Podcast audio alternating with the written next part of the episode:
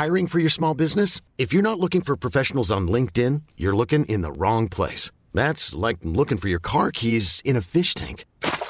LinkedIn helps you hire professionals you can't find anywhere else, even those who aren't actively searching for a new job but might be open to the perfect role. In a given month, over 70% of LinkedIn users don't even visit other leading job sites. So start looking in the right place. With LinkedIn, you can hire professionals like a professional. Post your free job on linkedin.com slash achieve today. Welcome to On the Continent, your definitive guide to the week in European football. I'm Dotun Adebayo. I'm Andy Brassel. And I'm David Cartlidge. On this edition, whatever happened to Dortmund's less sexy, more successful brand of football? It was supposed to work, wasn't it? Also, is Simeone the problem or the solution to Atletico Madrid's current malaise? Are its players the solution or the problem? And, ooh la la, how has the Kylian Mbappe story taken an unexpected turn? Andy, what's happening to Dortmund? Uh, they have been unbeaten this year in eight. They lose one game, one game, and suddenly the wheels seem to be coming off. What on earth is going on? Well, unbeaten in eight sounds great on paper, but the devil is in the detail. And I think, you know, people wanted to believe in that break between the two years in the season because, of course, this is where it all happened for Dortmund last season. They went into the World Cup and thus into 2023 in sixth place in the Bundesliga, and they came within a whisker of winning the title. Now, I, th- I think there are there are two parts to this. Firstly, Bayern have had their problems, as we've st- st- talked about extensively on here. Um, uh, but uh, like points wise, they've they've done okay this season, even if there've been holes in the team. And of course, Leverkusen have come figuratively from nowhere and, and, and been brilliant. So this has affected Dortmund's ability to to catch up. So even improved form is not going to have the same effect that last year's second half of the season did. The other part of that is if you actually look at the content of, of, of, of those games, it's not been great. And Edin Terzic, they thought the coach, they thought about firing him um, at Christmas. And in the end, they opted, as we know, for not one extra assistant, but two extra assistants given to him, and two really big personalities in Nuri Sahin, who was the coach, head coach of Antalyaspor for a couple of years until he quit to come over to, to Dortmund. Would you quit without a promise that there might be future employment prospects of a slightly higher strata? Well, I don't know. We'll discuss that in a minute. And Sven Bender was the other one who, uh, as well, has history and history of winning at Dortmund. Again, a personality.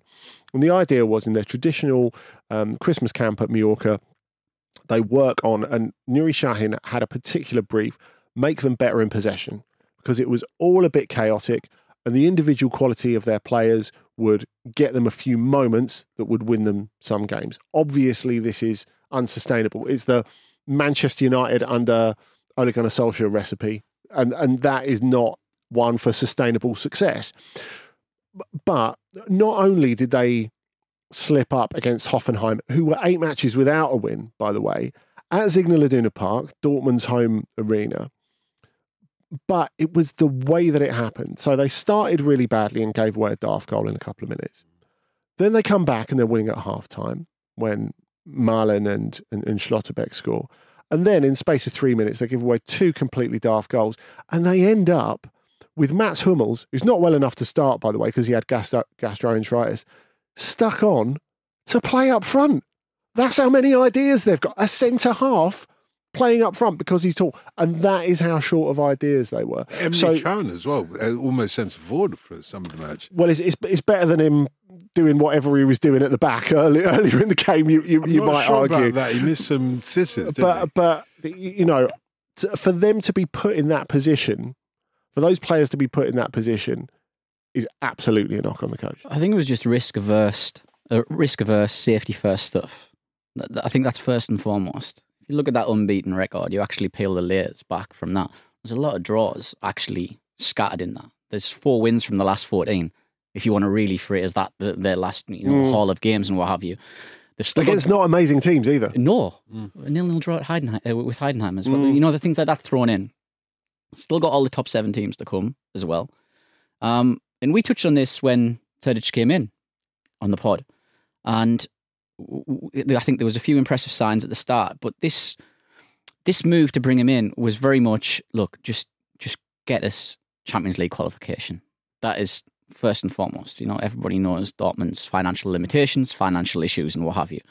Um, get us that, and then it's considered job done. There's a risk now that they might actually miss that. I think because they've been so poor. I think they're unwatchable at times. I think they're a really bad side to to watch. Yeah. Um, Yeah. The very insecure side, and it played into that game against Hoffenheim. When somebody turns the screw against them, puts a little bit of pressure on them, you can all their frailties come to the fore. You can clearly see that they're not a team who can uh, hold on to a lead and what have you there, um, and, and and that's where they are. So I'm not surprised by any of this. What's going on? Is it fair to put the blame, as much of the German press is doing, on one particular Jadon Sancho? Well, I think Sancho is is is more a symptom than the actual problem. I think because we talked about how in the first half of the season they rejected the possibility of of, of bringing him back um, because they didn't really feel he was a fit. They didn't really feel it was the right time. They felt it was it, it, it was too expensive, even though there's a lot of love for him there. And why do they end up changing their mind? That's the real question, isn't it? They end up changing their mind because they don't have a plan, because they don't have a straight line in terms of recruitment, because the club, the team is chaotic on the pitch, being a reflection of the way it's being run on the bench and in the boardroom. And this Th- sounds that's the problem, isn't it? this sounds mad to say when when you think of Dortmund um, eight ten years ago. Um, you know when they came to the fore, when they when they returned again. You know I'm, I'm talking about the club era um, and what have you. They were always um, held up as this incredible club, and when it comes to recruitment, when it comes to buying Mm. low, finding these players, selling them for ridiculous prices to all of the Europe's classic elite. Um, they haven't done that for a number of years now. Sancho, obviously, an outlier there. But Who who could you sell out of that team now? I, d- I don't think there are a lot of candidates, are there? Whereas, like, if we go back into the into the recent past, you go back Bellingham, Sancho, Haaland. I, You can keep going back. I, I generally don't. You could go back to you know people like Kagawa, Götze, Lewandowski as well. You can go right, right back, and their recruitment is nowhere near the level of that. And I completely agree. I've had to pause there for a second while you've been speaking to think of somebody they could sell, and I honestly can't think of it. You think of Donyell Malen. They brought him in as well. I think for a relatively high fee for Dortmund, mm. and they're now scratching around clearly, oh, hopefully somebody in the Premier League comes in and gives us 50, 60 million for him. He hasn't played like a 50, 60 million player because, and Dortmund need to function not only for themselves as well to get the Champions League qualification or what have you, and also just be a good side, but they also need to function so these players can develop and they can sell on. That And if you, if you can't develop them, you can't sell them for enough of a markup. Exactly. So, So- they might they might sell Malen this summer, Yeah. but they won't get the markup that they hope, will Oh, they? absolutely not. And this is what I mean. And this is when your recruitment, when your you know philosophy has completely fallen through at all levels. So yeah, this is a sizable impact on the club as a whole. And Sancho is, is short term, you know, because they, they know really they can't sign him in the long term unless United do them the deal of all deals. And, you know, maybe they'll have to because he looks so far off it at the, at the, at the moment. That is that is the problem. I mean, if you're a, a Dortmund fan who wants them to sign Jadon Sancho at, at any cost, perhaps the way that he, he has played so far is, is good news for you Mhm. because obviously the idea of United sending him to Dortmund is to regenerate him so he has some sort of transfer value at least. So they're not making a horrendous loss on him. Who, who is buying him the way he's playing? It, it doesn't look fit. I, I mean, I don't think it's all his fault. Obviously, No, I don't The- either, The, no. way the way he's been handled, I think, is, is is quite poor. But he just doesn't have the tools to succeed and to give Dortmund what they, they want at the moment. Really, what what they could really do with is bringing him out of the team for three, four weeks, getting him on some sort of remedial fitness program because at the moment it looks like he's kind of playing from muscle memory and he just can't get to the pace of the game. It seemed to work when he returned. I mean, let's just talk about I th- Sancho for a moment. I wonder if it did. work. Oh, you don't think so? I wonder if it did. I think there are a few little moments, and because it's Sancho coming back to Dortmund, we want to believe. Mm. I, I- there was never like a consistent. He's running this game. Which is what he was doing in his first spell at But Borussia Dortmund, were a completely different side then. The Dortmund that he Yes. left is completely Yes. different to the one that he's returned to. and he had better players around him. Yeah, exactly. Yeah. Man United sent him to a club. Uh, if the goal from a United end is to revitalise him and crank up his market value and what have you, they've sent him to the wrong club for that. I know it. It was all nice, you, you, you know, the, the the thing of oh Sancho going back to Dortmund, the place where he shone, where he made his, you know, where he made his name. That's a beautiful story. But the reality of it is, it isn't a good environment for him still to be in because of the state that Dortmund are actually in. Do they panic because they're still in the top four? Uh, they should be able to get something out of this season. Well, I I think I think they've got two problems. Firstly, having lost this game with uh, Hoffenheim, which you know is a must-win, really. If if you're wanting to make the top four, looked like they wanted it more, is what I thought. they looked they just looked a bit more competent and they looked a little bit more organised and given and they saw the game out quite easily I thought when they were three two, two up. And given that the nick that they're in and that not one of the better teams in the Bundesliga that that is a real embarrassment for Dortmund. The thing is that has now left them what six points behind Stuttgart. Even though Stuttgart didn't win at the weekend they only drew with Köln a game that they they should have won. So it could have been even worse for Dortmund. And of course, the other team that did Dortmund a favour was Bayern, because that late Harry Kane goal is 27th of the season in the Bundesliga, beat Leipzig and left Leipzig a point behind Dortmund in, in fifth, Dortmund are fourth. So without that, uh, Dortmund are, are not in the top four anymore. And as David says, still got to play Stuttgart, who are a better side than them. Still got to play Leverkusen, who are a much better side than them. Still got to play Bayern, and Bayern away, forget it. You know, they never win that game, do they? I mean, we can pencil in our 4 5 nil here, can't we? They And they've got to go to Leipzig as well. So, unless something changes really, really quickly, I just wonder if they're a game or two away from that. They have to bin Terzic because they cannot go on like this. You're, you're saying they still have a chance of, of, of getting to the, the Champions League, and they do still have a chance, but they're going to run out. They, they're going to make that chance diminish if they just let it drift. Now, we talked about the fixture list. If you get to the, the bottom end of the season, last couple of games, and obviously we can't really talk about gimmies for Dortmund because they had the gimme of all gimmies to win the title last season, and they didn't do it when they were in much better nick. But the, the last few games of the season, you've got, you've got a Mainz in there, you have Darmstadt. They need to set themselves up for that. But the thing is, the way they're playing at the moment, and the way they're the way they're defending in particular, and uh, you've got to bear in mind that Gregor Kobel, arguably their best player, is the goalkeeper is, is is out at the moment, and will be for a little while. They they could have played themselves out of contention by the time they get to the winnable matches. That's that's the issue, I think. Of course, if you're a Leverkusen, you must be looking at all of this and think a plague on all your houses. You know, Well, if you're Leverkusen, you, you haven't got binoculars modern enough to see Dortmund from where you are, and they're, they're not looking backwards, are they? They're looking forwards. You know, you think last weekend, you know, got to a, a Bundesliga record unbeaten run of 33, going past Hansi Flick's um, Bayern, who are obviously a force of nature a, a couple of seasons ago. And I, th- I think that is one of the damning things.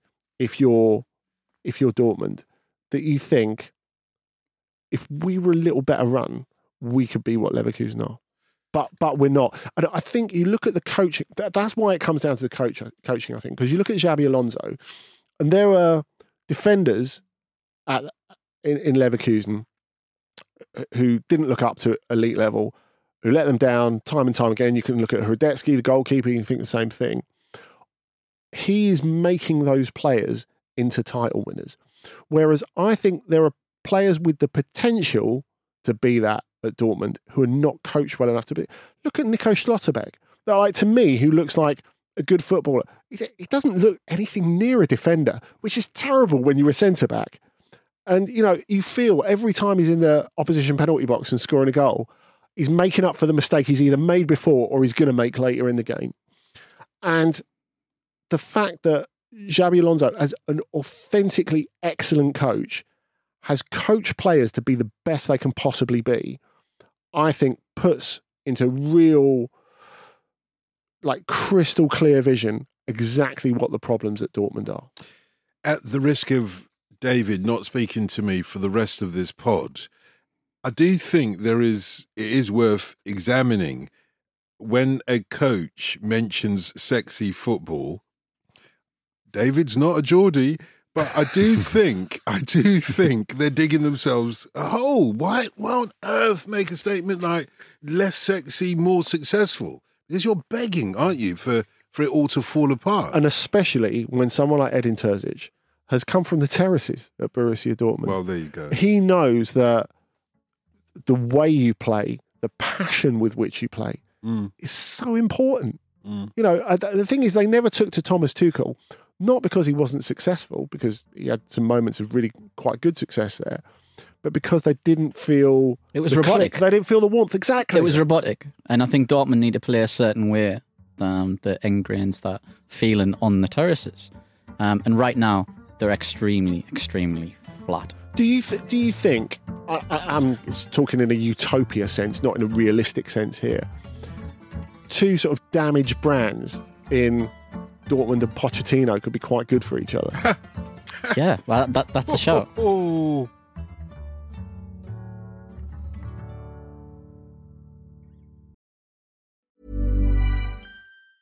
I'm Sandra, and I'm just the professional your small business was looking for. But you didn't hire me because you didn't use LinkedIn jobs. LinkedIn has professionals you can't find anywhere else, including those who aren't actively looking for a new job but might be open to the perfect role, like me. In a given month, over 70% of LinkedIn users don't visit other leading job sites. So if you're not looking on LinkedIn, you'll miss out on great candidates like Sandra. Start hiring professionals like a professional. Post your free job on linkedin.com/achieve today. When you make decisions for your company, you look for the no-brainers. And if you have a lot of mailing to do, stamps.com is the ultimate no-brainer. It streamlines your processes to make your business more efficient, which makes you less busy. Mail checks, invoices, legal documents, and everything you need to keep your business running with stamps.com. Seamlessly connect with every major marketplace and shopping cart. Schedule package pickups and see your cheapest and fastest shipping options from different carriers. With rates up to 89% off USPS and UPS rates. And with the Stamps.com mobile app, you can take care of mailing and shipping wherever you are. Make the same no-brainer decision as over 1 million other businesses with Stamps.com. Sign up with code PROGRAM for a four-week trial, plus free postage and a free digital scale. No long-term commitments or contracts. That's Stamps.com. Code PROGRAM.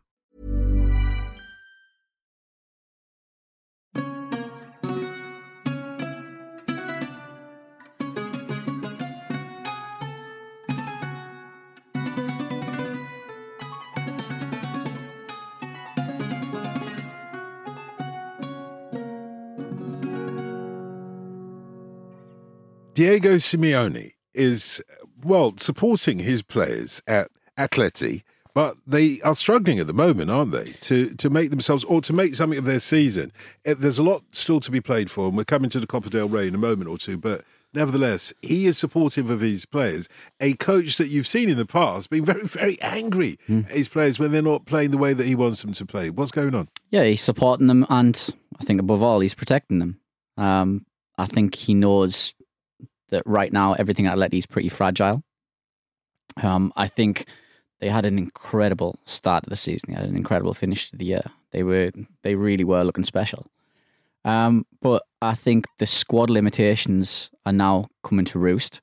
Um, very much, it's not something that you know wasn't discussed. A, a lot of people were aware of it. They looked at Atleti's business in the summer.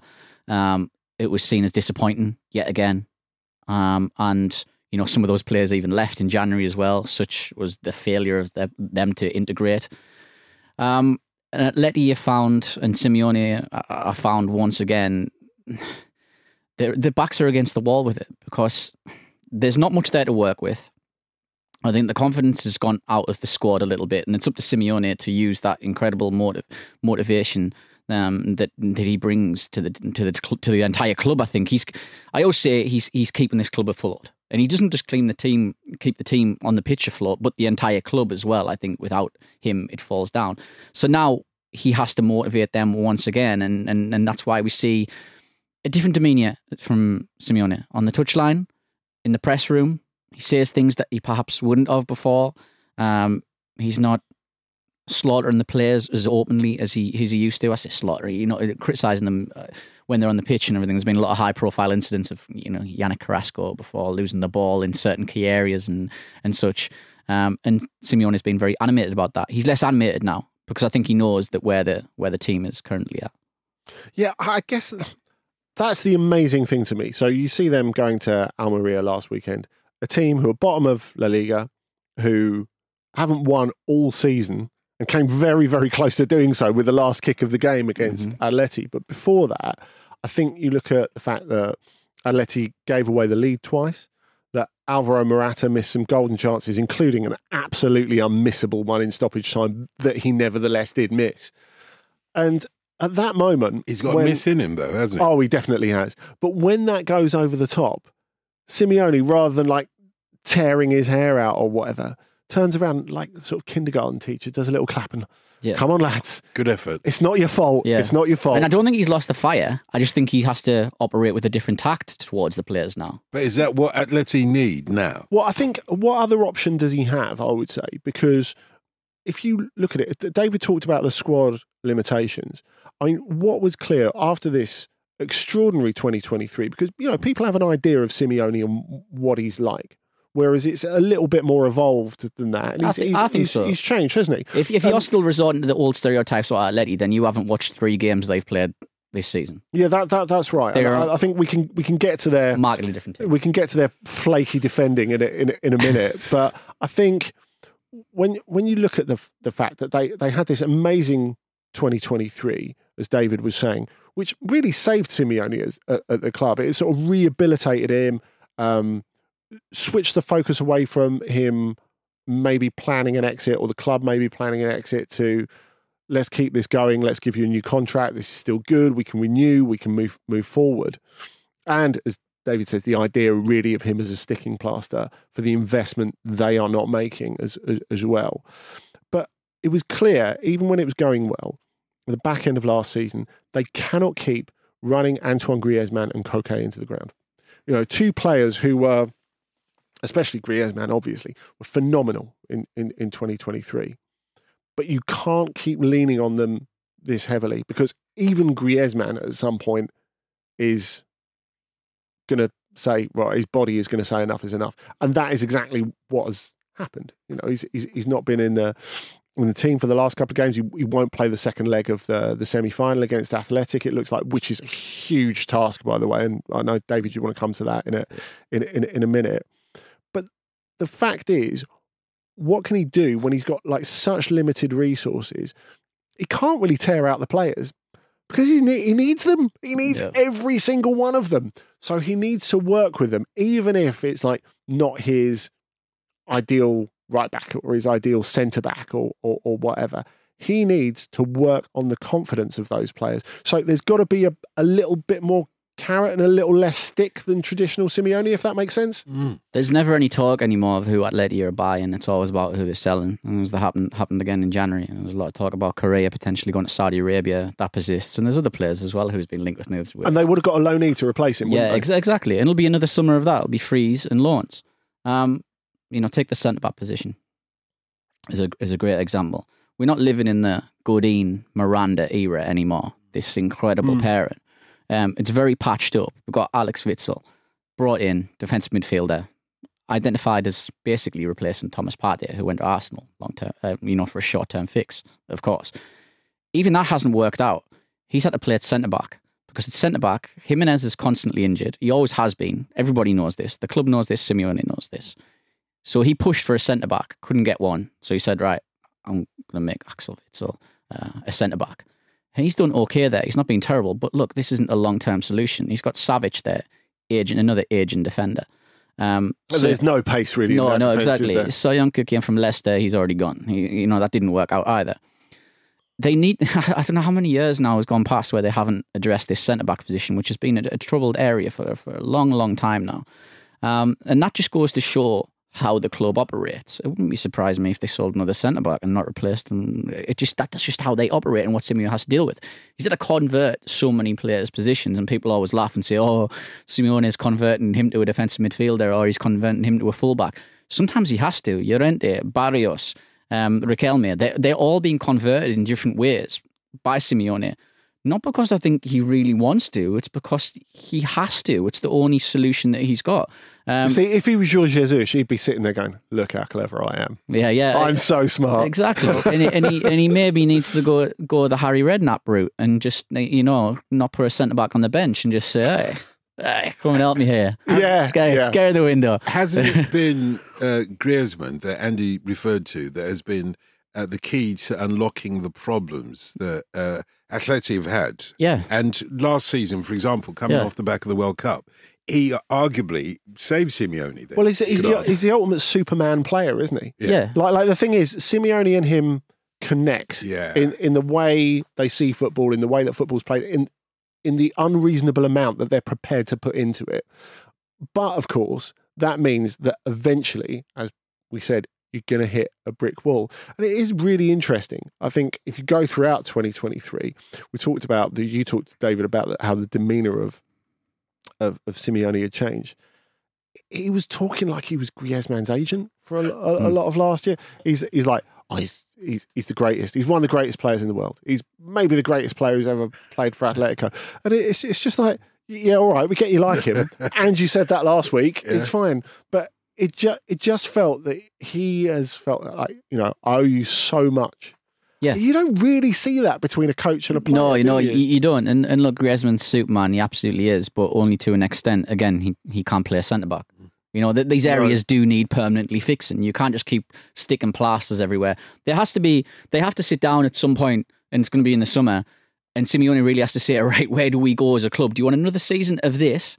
Or do you actually want to kind of revamp things and go in a certain direction where I can, you know, have a real squad to work with and talent level to work with? Then why doesn't he say that? Because um, what we're hearing from him at the end of that Almeria game Yeah. was, um, I'll take responsibility for everything. Why doesn't he turn it round and say, look, the club's got to take responsibility? I think he for does. I think he does. I think every January, every summer, I think he does. But the club just say, "Oh, but there's no money there." But they're taking look. They, they, this this is then their, another discussion about what's going on at Letty at the top and who's running that Letty and the people are, and you know some shady characters, shall we say? So you know, there's there's certain limitations as to what Simeone can ask and what he can get. But the resources now compared to, I, I realise they're running a much bigger wage bill, of course, but not as big a wage bill as a couple of years ago. If you look at the money they bring in, really due to him, you know, they were never a consistent Champions League club before Simeone got there. They didn't win stuff before Simeone got got there, and now they're in this enormous stadium that they sell out a lot of the time. As yeah, as, it's the house. well. That, it's the house that Simeone built. exactly. That stadium wouldn't be filled if it wasn't for what Simeone has done, as well as everything else. Certain players wouldn't come to the club as well, but they're still in this beg, steal, and borrow mode. This summer comes up, they're going to have to sell somebody for 40, 50 million if they want a new centre back and they want a new striker. And he'll be, and they'll go, oh, there's your 50 million, but you have to get two players with that. Oh, and by the way, you are losing one of your best players as well. And that is the way that they operate. So something needs to change there as a whole. You look at the game against Inter, Inter, what, just so, so much better than them They, they were, weren't in they? a Yeah. completely different place. Um, and a lot of it came down. I mean, Inter are a fantastic unit, a fantastic team. But if you look at where Atleti slipped up, there's a lot of individual errors, a lot of slips, a lot of mistakes, and that comes down to not having that required quality there. It comes down to being knackered as well when you have to play all, the, all the games. Yeah, yeah, you you, you, you, you more complacent. But I think the quality, the, the difference in quality, uh, you, you can never question Atleti as a unit, as a team. They're always together, incredible bond. They all work for each other, absolutely. But it's quality. At some point, Atleti need more of it. When you talk about that quality, I mean, these two games really, you talked about um, the the second leg of the Metropolitano of the game Mm. Yeah. that Inter against Inter that's going to come up. Obviously, that 1 0 advantage for Inter would be more of an advantage if we were still in the away goals era. I still think it makes Inter heavy favourites. I do as well. to- I think to both. I think Atleti concede there definitely as well. I think both Mm. teams score, but Atleti will not keep a clean sheet in that game. Yeah, I'll be no. shocked if they did. No way. And I, I think if, if we come to shorter term, the one that they really could win, the, the Copa del Rey, which of course they haven't won since what 2013, um, against Athletic, I think because their away form is so bad, the chance has already gone. I think. Also, Athletic are maybe a better team than them as well. Athletic are a better team than them right now. Um, there's something about them in the cups as well. Athletic love a cup, and you know everybody knows about Bilbao and the momentum that you know that they have in that city. I think when their team is performing well, and they're performing very well. One And- an away game, isn't it? yeah, it, it really is. I would not want to be facing Ernesto Valverde with any team, let alone this athletic team that is young, exciting, uh, very confident at the moment, and could cause Atleti a lot of problems. I definitely hope we can talk about them in, in, a couple of weeks on, on the continent a bit, a little bit more because I think it's a great story. What's going on at Athletic right there under Valverde, who's kind of persecuted to Barcelona, you would say. So that's a horrible game for Atleti to to have to face. So So, uh, and we don't normally predict. Uh, so you've, you've given us two predictions there potentially. With Atleti. Uh, on the one hand, um, later on today, uh, they will meet Athletic in the second leg of the Copa del Rey, and we're predicting that it will be a miracle if they come out of that. I am Yeah. I, Atleti are going out of both cups for me, Champions League and Copa del Rey. Champions- is I'm, there- I'm happy what- to stand by that. yeah, So but- what have they got left to play? And why does Diego Make, Simeone- make the top four. Yeah. Because uh, it's close between them and Athletic. And I think if you look at the point differential between Atletico at home and Atletico away, that makes it really tight, I think. Mm. Really tight. And this comes down to what we've just been discussing. They've only got a squad to focus on one competition, mm. and that is going to be a big finish in La Liga. They can't handle all these competitions. top four? That's the best they can hope for this season. Yeah, Why does Diego Simeone stay? because he loves the club. He loves it so he, much. he loves it. He loves it so club. He and, and so he loves the club so much. 'Cause he could walk into loads of other jobs, couldn't he? uh, but but he, he would walk straight out of them yeah, pretty quickly. the grass as- isn't as well. necessarily always greener. He's got he's as bad as it is at Letty. He has got a lovely life there in terms of knowing the club and how it operates and what have you. Rather than say getting thrown into the madhouse that is Chelsea. I mean, did you see that Amazon series on him? Like the barbecue he has, the Argentinian barbecue he has at home. I mean, come on, you ain't moving anywhere. Like like if you got that. Fray Bentos. what? That's all I could think about. Um, Maybe if you're Charlton manager.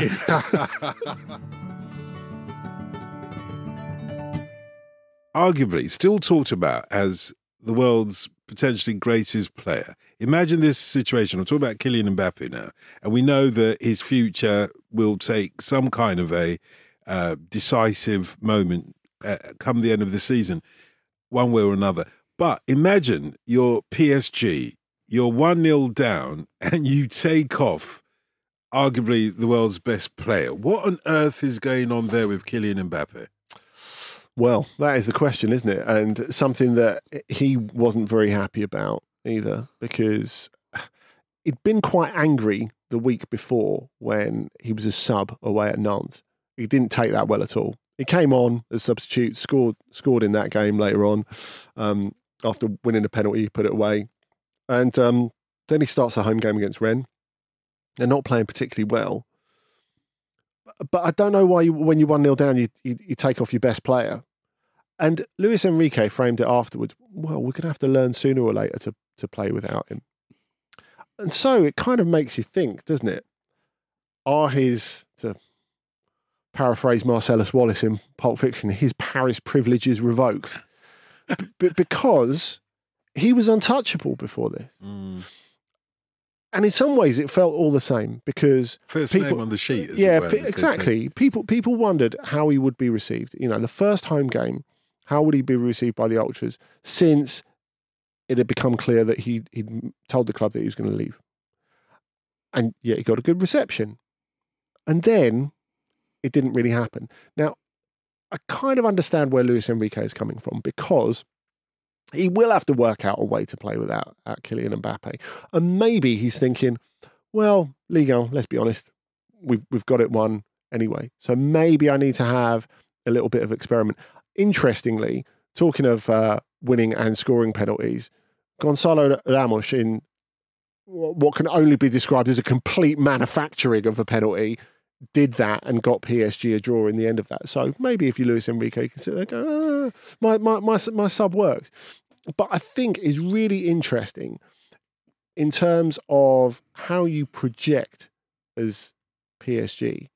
Like you want to be, you want to have that stardust. You want to have that magnetism that you've always had. Now, it's not always about saying, well, you know, this is this is the best thing development wise for the for the team, is it? You know, you've got to remain relevant, and you can't be trying to to win the games. And surely that means leaving Mbappe on the pitch. I mean, he's not gone yet. He's still there. He's still getting paid. You might as well make the most of him. yeah, I mean, you're going to Yeah. have quite a long time. You're going to have pre-season and what have you, or you know, to work out how to play without him Mm. with a new player that you pro- probably bring in. I just don't think now's the time to say, "Oh, we're moving on from Mbappe" when there's still so much to to work out. I guess Um, the question is, right, that it's been suggested in France, has he got instruction from upstairs to reduce Mbappe's playing time? Now, Luis Enrique being Luis Enrique, I think he's the kind of guy who's just going to do what he wants. I. I do as well. I, and I do love this quote. And I, I I laughed when I saw it. I was like, "That's the most Luis Enrique quote I've ever seen." when I want to play him, I will, but when I don't, I won't. that is, you could tell me who said this, and I'll be all right. That was Luis Enrique. Straight out of Pulp Fiction. Yeah, that that- is Pulp Fiction through and through.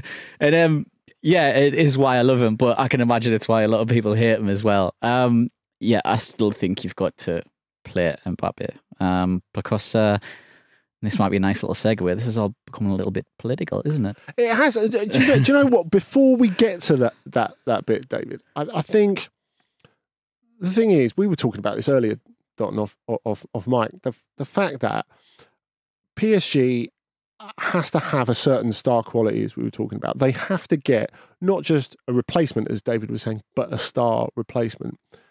You need to treat your stars nicely because otherwise, football's a small community, isn't it?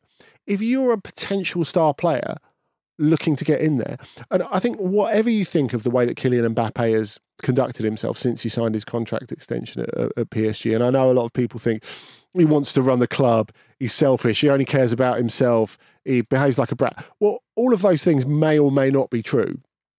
But what is also true is the way that PSG have handled it, the way they tried to force him to leave last summer, the way they left him out, said, unless you sign a new contract or accept a, a, um, a transfer, then you- you're not getting in the team. And he essentially had to pay to get back in the team by leaving his loyalty bonus on the table. It's just And, bonkers. uh, it is. And now this is happening. If you're a star player, would you think, I'm not really into this? I, I actually quite want to be like respected and Of treated course. well and paid well. And, And- uh, like, obviously, you're going to be paid well at, at, at PSG. But the idea that, you know, if you have a disagreement with the club, they're going to essentially try and break your career. How, how much of a turnoff is that for the biggest players? You see, I don't think it's about money when you're on that level. Uh, It's, it's the about, money, it's about respect and recognition. yeah, exactly, and, And the really money, about uh, the money reflects that respect, doesn't it? Exactly. It's, it's not about the money itself. It's about the respect that that money implies. Yeah, Isn't and, it? and given that, and dare I say it, Mbappe it, for French football, he's bigger than PSG. Mm. For French football, he um, arguably is the Could most significant. But PSG have respected him though. They've given him everything that he's wanted and more. I don't Have know. they? I- I- really, when it, comes to you know bringing in certain players that he wants, the direction of the club and everything, he's had a But big that- influence on that. No, But they Up did that. They did. now. That, they did that a year late. All right, Okay. They did that a year late, and by that point, he's thinking, "Yeah, this this, this isn't going the way I wanted it. Yeah. You've broken all your promises." Because I, I think they made promises to him that they knew they couldn't keep. You know, a regeneration that wasn't Right. entirely possible while Neymar was still on the books. And fortunately for them, the opportunity to get rid of Neymar miraculously Yeah, opened up with with with Saudi. So when he signed that contract, are you saying he was promised the world on the? Yes. Right. Okay. Because I always, I, I think that that's this is my big problem with Mbappe as a player, and I think I think a wider, you know, you Mm. A lot of people have it. A lot of casual football Yeah. fans will have that same and say, why did he sign that contract? I think personally, even if the Earth and the Moon are offered to you, I think he should have said, "Look, my career isn't going to go in an upward tra- trajectory by staying here and signing this contract, no matter what they give me." Yeah, I, I think he could have been smart enough because he's clearly a very intelligent bloke. Yeah, Um, he should have seen that it wasn't possible for those promises to be fulfilled while Neymar was still there, and they had no way of getting rid of him. yeah. So I think he believed what he wanted to believe to a certain extent. Abs- no, absolutely. And I think if he had genuine designs on being the best player in the world, in being the face of football, with Ronaldo going to Saudi, Messi going to MLS, Mm. if he had genuine designs on that, then I think he should have been stronger to say, like, no matter what they throw at me when I go in this room, when I meet Al-Khelaifi, when I meet whoever it may be, I'm going. But one, resisting that pressure is one thing. Resisting presidential pressure is something else. Because Let's come to that in just one moment because the one thing I would like to, it's an important point, Mm. Andy, but the one thing I would like to ask you, David, who did it benefit that Mbappe decided to stay at PSG? Who did it benefit? Who did it benefit the most? Yes, PSG. exactly. So now they've treated him subsequently now over the last few weeks with huge disrespect. Imagine that. He sacrificed a lot to stay at PSG, mm-hmm. and now they're taking him off. They're bringing him on as a sub, like he was, you know, a, a, a teenage um, teenage player or something like that. It's how you leave the club that's the- the- important. but the weird thing is, Don, and and the you're only Emir- as good as the way that you leave the club. I would have thought. And the, the Emir of Qatar is still hoping against hope they can get him to sign again Well, while he's go. in France. Uh, How is he going to do that when Luis Enrique's doing this? There's no chance No. of it. Now, let's bring in the presidential Yeah. thing. What on earth has President Macron got to do This with was this? extraordinary. This Wasn't was it? this was yeah, yeah, this was a real surreal gathering and situation. So we've got this meeting at the Elysee um, between uh, Emmanuel Macron, uh, Nasser Al-Khelaifi, the Emir of Qatar is there, and Kylian Mbappe is there as well this week. And so a lot of I people are, why. are looking at that and honestly now as we say the, the emir is asking for for, for for something. He's he's trying to get Mbappe to still stay because you know this is a man who doesn't take no for an answer. And, and and fair enough until the ink is on the Real Madrid contract why wouldn't you keep trying to re-sign him?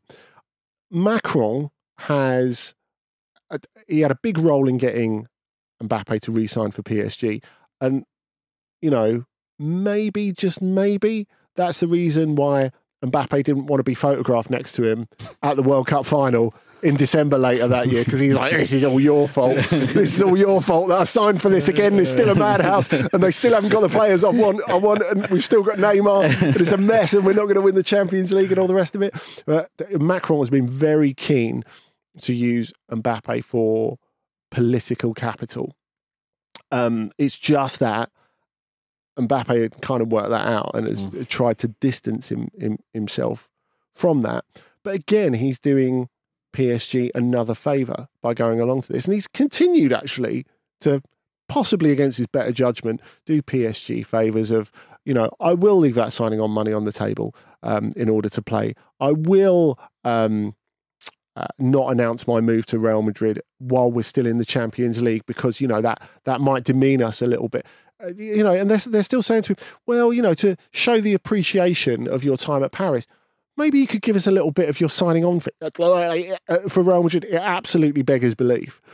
But I think the really interesting thing about this um, meeting between uh, Macron and Mbappe, um, Al-Khelaifi, and the Emir is that the French domestic TV contract is running out at the end of this season, as we know. Now, we've talked about how PSG might replace Mbappe.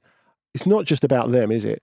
How can the French Championship, how can Ligue 1 replace Mbappe? Because trying to sell that product, and it's been very difficult negotiations because really the league has completely burnt their relationship with Canal Plus, who were their, their long term partner, is, is very, very sticky there. They have got to find a acceptable level of new TV deal without the biggest star trumpeting it. So how do they sell it nationally and internationally? Now, I suspect Macron has, has been saying, because obviously it's for the good of the French economy if they can do that. That, Like the implosion of the value of, of Liga is, is not a great thing. They will be saying to um, the Emir and to Al-Khelaifi, who runs beIN Sport, of course, who've held some of the rights and sub licensed in recent years some of the li- rights to uh, the, the French Championship. How about you make a bit of a run for it? Because PSG need there to be a good TV deal as well. You may think, oh, this only uh, matters to the other clubs. So, you know, maybe we're even looking below Rennes and Lyon and Marseille and all those. Maybe it, matters the most to, to Lorient and Strasbourg and, and, and teams like that. But actually, it matters to PSG as well because if the rights, the value of the TV rights in France plummets, PSG are stuffed FFP wise. Absolutely Yeah. stuffed. Their wages to turnover ratio is still sky high in the 80s, 90s as But, well. but could, could this be the, the ultimate FFP w- workaround that essentially the owners of PSG buy the major part or a major part of the rights to French football, sort of giving themselves money and putting themselves in a position where FFP wise everything's fine? You're a genius. Yeah. He's a flipping He's genius. figured- he, isn't should, he? he should have been in the meeting. Yeah, well, I think he was. Are they geniuses? and that's that's what I'd ask. but the point is valid um, that arguably Mbappe was at that meeting, not just for PSG, but arguably for the whole of French football. Yeah. He represents, Yeah. you know, Totally. the, the reason why we talk about Ligue 1. He represents that, doesn't he? And we'll definitely come back to talking about how do they replace him not just as a player but as a star. And that goes for the league as well as for PSG, I think. And look, La Liga had this issue as well when Ronaldo and Messi left. So there's precedent here of how they moved on from it. And Do- do they've, think- they've, they've struck gold with Jude Bellingham, who's who is, I think, really ascending to that level. Yeah. And then obviously Mbappe is going to go there as well. So La Liga might see itself that this might have a kind of financial renaissance of some sort because they because if Ligue 1 is going to go down, the leagues is going to they're going to go. Oh, we want a bit extra cash. We've got Mbappe. Oh, we've got Bellingham now as well. Oh, Vini Junior as well. He's mm. he's quite a big star as well. Mm. do, do you think the logical next move is for Javier Tebas to leave the presidency of La Liga, go to the LFP, take over from Vincent Labrune, and then just sit there complaining about how all his best players are getting nicked? It might it, it might be somebody should ask him because he really loves talking, and I'm sure he'll give you a great answer on that as well. And his genius is lost on us, I'm telling you. Um, okay, we will return to this, obviously. Uh, but it is a time to ask both of you to recommend a game of the week for us to uh, watch and a food pairing to go because we need something to eat as well. Do you want to go first, Andy? Oh, we always need something to eat. Of course. And let's uh, start with that if you like. well, well, you know what? We're going to start on, on, on Sunday afternoon. I, I think it could be a roast with currywurst side, perhaps, Oh, because we're going to Germany. You go, aren't for, we? you Just go for for you. currywurst every week, and I hope I hope a listener is going to pick up on this and say, "Brass, do you eat anything else?" Yeah. yeah, well, any, any, any, anyway, like I think you can have sauerkraut for Sunday lunch and it's fine. Any, any, anyway, like little clue there, we're going for um, a derby on Sunday afternoon, uh, two thirty kickoff UK, FC Köln against Bayer Leverkusen. Now, Leverkusen, as we said, absolutely unbelievable. Maybe even the best team in Europe. C- certainly, them and Inter, if we look outside the Premier League teams, if we look outside Manchester City and Liverpool, are as, as, as good as it gets at, at, at the moment. Um, and maybe Arsenal, of course. But um, Köln have had a lot of difficulties this season. Uh, changed coach with a very uh, popular Steffen Baumgart leaving um, at Christmas and being be, being replaced by Timo Schultz. They're kind of improving a little bit, but not really quick enough. To me, it looks like the best they can get is the playoff position, the relegation playoff position, because there's quite a gap that's developed between third from bottom and, and, and fourth from bottom, with Union and Bochum um, im- improving in, in, in recent weeks. So, like, this should be an absolute walkover. Like, Leverkusen are so much better than them, I can't even put it into words. But it is a derby. And but when you play at the RheinEnergieStadion, the the Müngersdorfer, like the atmosphere there is unbelievable. Derek Rae, I'm sure, will be there singing along to Loch Lomond slash the, the, the FC Köln anthem, is one of the anthems of European football. So don't just turn this on one minute in, right? When you watch it on television, make sure you're a good five minutes early because you'll see the cheerleaders doing their human pyramid and then coming down to f- form, form the sort of corridor uh, to welcome the players on the pitch. And the bit where they have the anthem, everyone's singing it on the sta- in the stadium, and then they kill it, and the fans keep singing it. It's one of the like things Bubbles. to enjoy. It's like bubbles, isn't it? Level up. Well, One of the things to enjoy in European football is magnificent. And going back to your currywurst, um, currywurst, or whatever you want to call it, um, the headline in the, you might have seen it, Daily Star today was "Let them eat flake." Was it? Yeah, because the boss of Cornflakes says, well, if you can't afford to eat food, eat some cornflakes for lunch, for breakfast, and for supper, which proves the point Jeez. that David was just saying about you. Let him eat currywurst or whatever he wants to. Uh, so, what would you recommend then, David? Yes, Sunday, 8 p.m. San Mamés Athletic Club versus Barcelona. Mm. The uh, the Ernesto Valverde game. Um, obviously, Why is it called that? uh, well, because the way that I think he was treated when he was in Barcelona, Yeah. like some sort of jobber who'd kind of stumbled into this job. In theory, he actually did really well there, and he's performing brilliantly at Athletic Club right now. Um, and I think, look, he's not a a vengeful man, but he is really going to want to win this one. But maybe he's on the inside. Yeah, yeah, yeah, exactly, exactly. Um, athletic games against Barcelona at San Mamés down the years have been sensational. Um, there's so many classics there. I'll never forget that howling, windy, rainy night when Fernando Amorebieta was just chasing Lionel Messi around the pitch all night, trying to side them down, skidding about everywhere. Got him a few times. Messi kept getting up. We had a and Herrera brilliant finish as well. There's just so many great moments from the two clubs down the years. earlier earlier in the season in the Copa del Rey. Yeah, yeah, exactly. When they come together, just a great. I think you know the the, the Catalan Basque element as well. It's um, it, it, it- it's fantastic. It really, really is. So that that's a must watch. I think on, on Saturday night and Athletic as well can. So Athletic play earlier in the day. If if they don't win, Athletic can go level on points with them as well, which is also a bit of an added incentive. Ath- Athletic are really a team to watch when it comes to the you know the final stage of the season. What are Um, you eating? Oh, right, uh, so oh, Give him a break. so I think with it, with us being in the Basque Country, with us being in Bilbao, we have to go for a little pincho. Okay, yeah. Okay. I mean, I say, I say, I say little, but what I'm putting on the pincho, eh, you know, What is a pincho? is not. So It's, it's, it's like Basque tapas. Yeah, yeah. Ah, they're all just uh, uh, think of a bar, little plates of food there, Mm. and they're all on sticks. Um, and what you can do is when you're in bars, you take them off there and everything, and at the end, before when you settle your bill, they just count how many sticks you've got on your plate. And they're like, all right, Oh, cool, you've had that many. So yeah, we, I tell you, I tell you, we're going to go for something heavy. So my favorite is uh, usually morcilla on bread. So the Spanish Mm. blood sausage, essentially some black pudding on a on a bit of bread. Man, it, it, it works. It really does. Is quite a sausage heavy episode. yeah, I was I was going to say there's there's people listen to this like holding their bellies, just go, oh, great.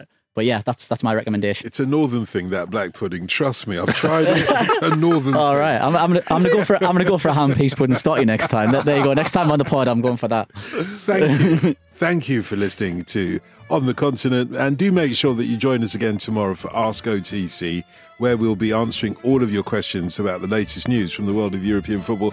And do make sure you subscribe in your podcast app so that you never miss an episode.